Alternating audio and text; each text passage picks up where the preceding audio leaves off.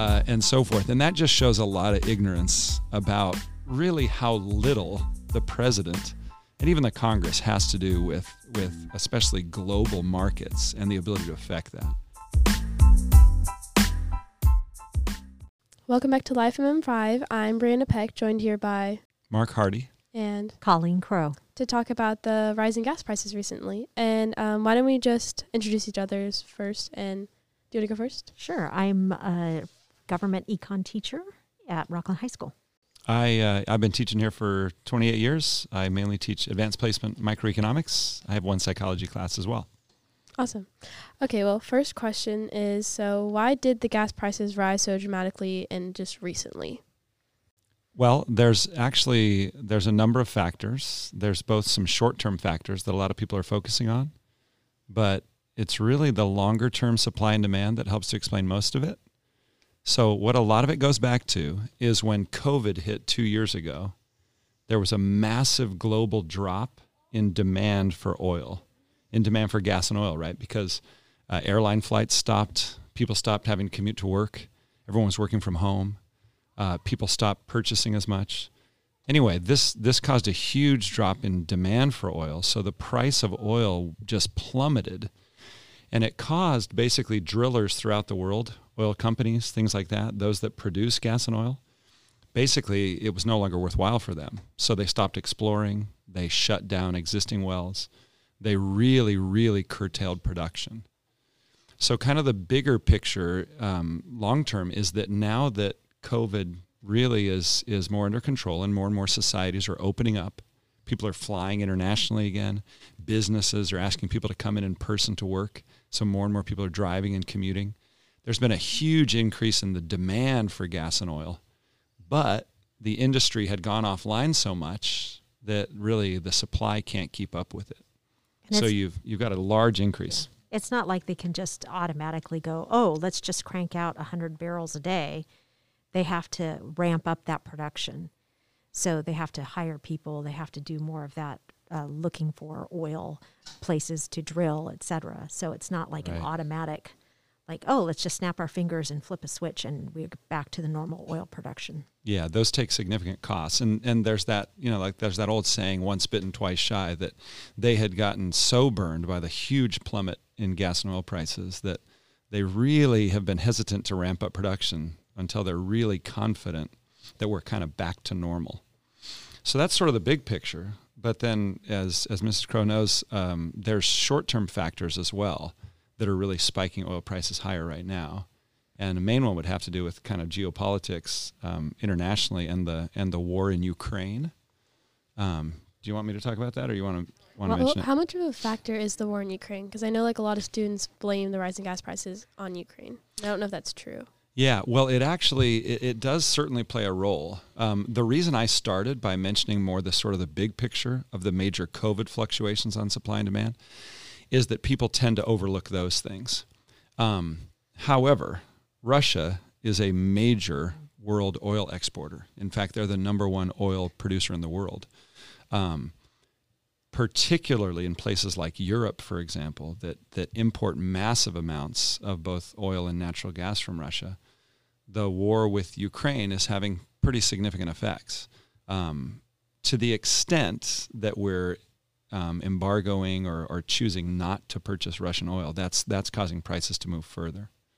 Yeah, and additionally, uh, it's not like uh, you can suddenly transform your request and say, "Oh, hey, United States, can you give us some oil?" or "Venezuela, can you give us some oil?" So it's again that that idea of you just don't flip a switch and say, "Oh, I'll just go to Safeway instead of Save Mart to get the thing, the product."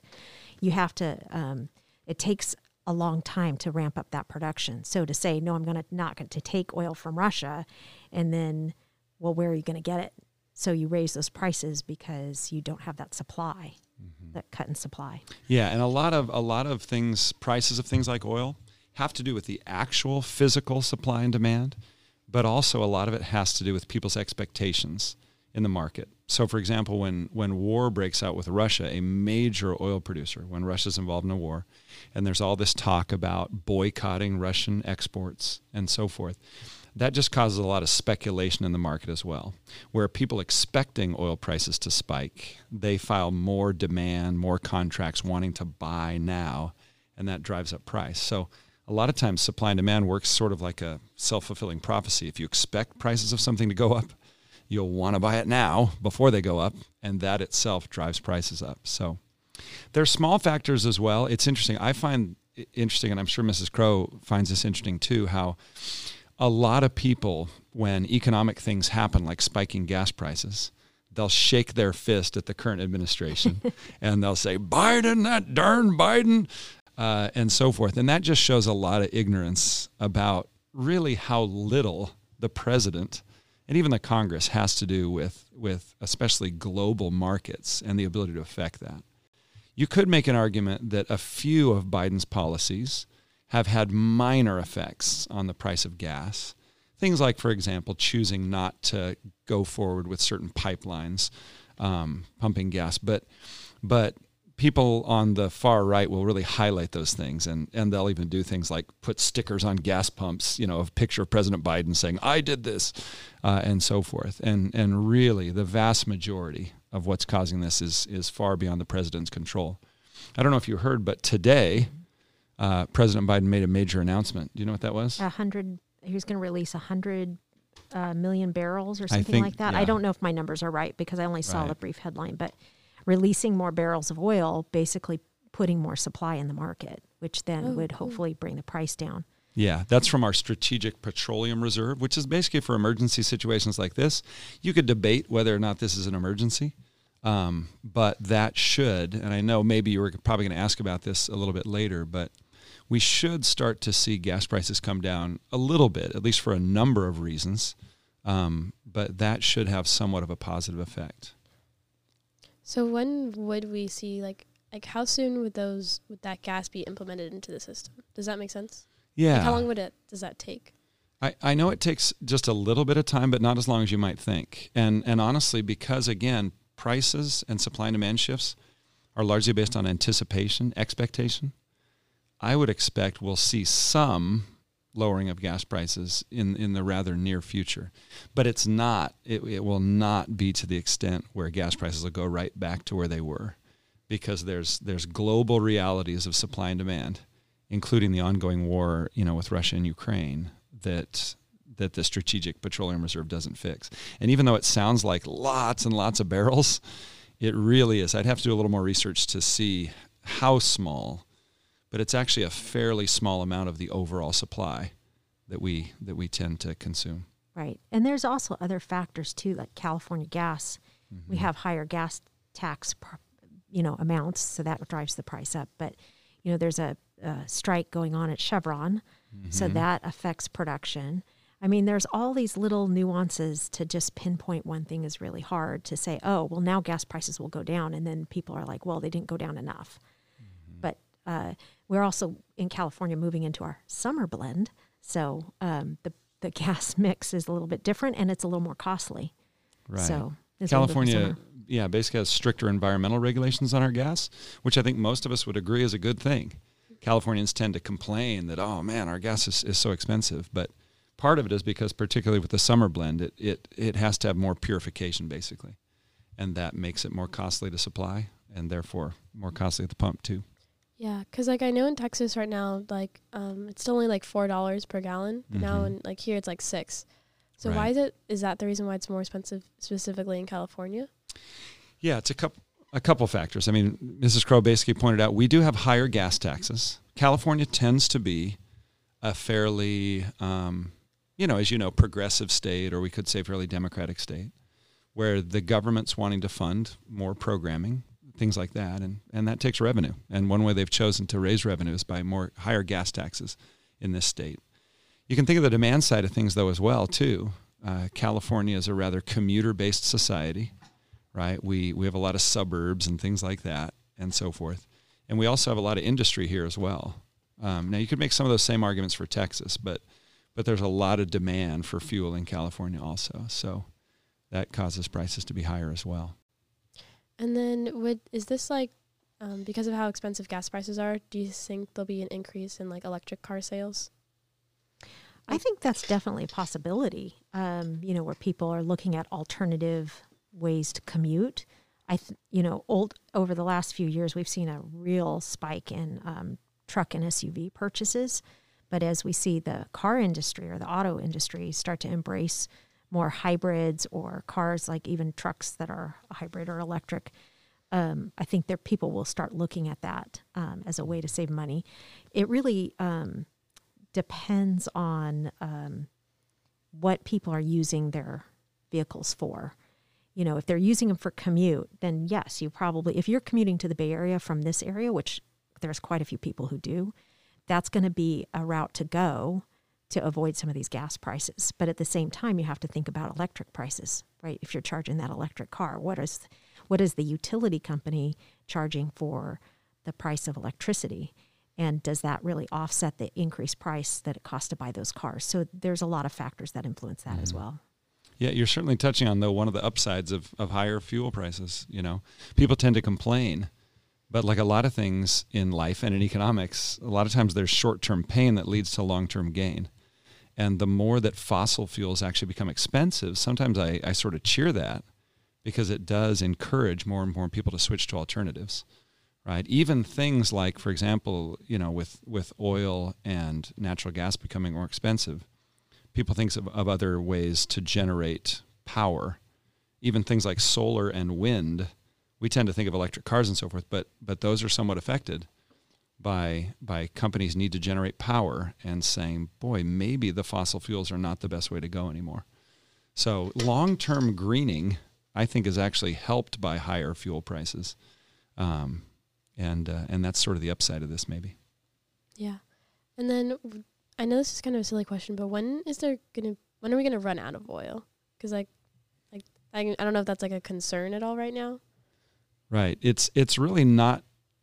Well, it's not an immediate concern, but it's actually it's interesting you mentioned it as a silly question because it's a question that academics ask a lot.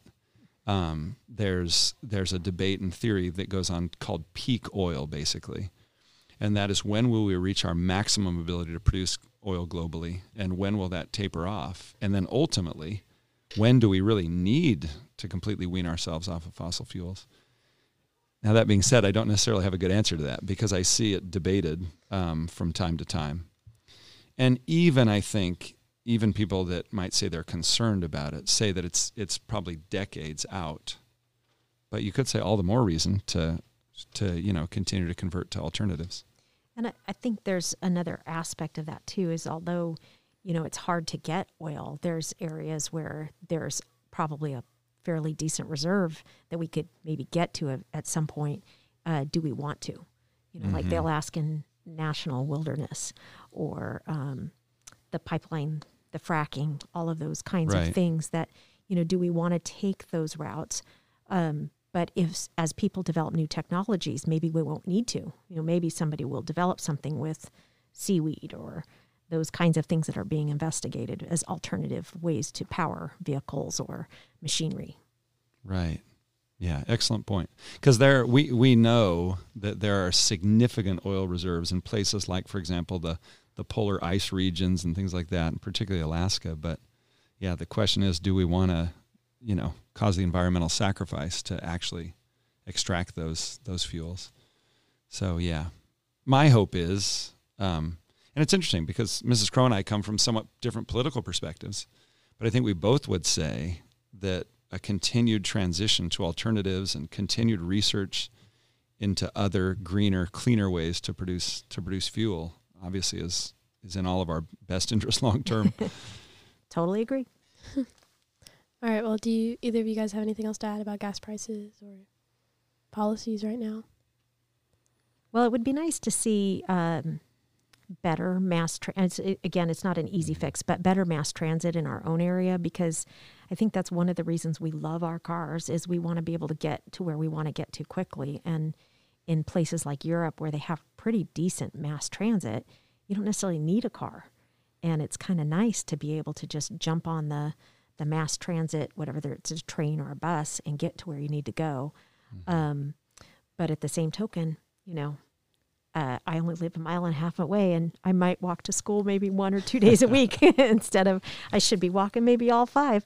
So you know, getting out of our cars is sometimes difficult for for Californians. Right. The other thing I would point out is just it, it's a great example of supply and demand overall that people, when they see higher gas prices, they tend to complain about the higher gas price, but they don't necessarily realize there's a lot of inflation in our economy in general, and much of that is being caused by higher fuel prices. Because when gas becomes more expensive, when energy becomes more expensive, that makes your food more expensive. It makes your clothing more expensive. It makes flowers, toys, almost anything we can think of more expensive, right? Because everything, the production of it involves energy, the shipping of it involves energy. So those higher production costs are reflected in, in higher sticker prices for other things too. So there's a lot of reasons why we really want to try to, you know, bring down energy prices uh, long term because it just really tends to affect the prices of other things too. Interesting. I didn't know that. All right. Well, thank you guys so much for joining me. All right. Thank you. Thank you.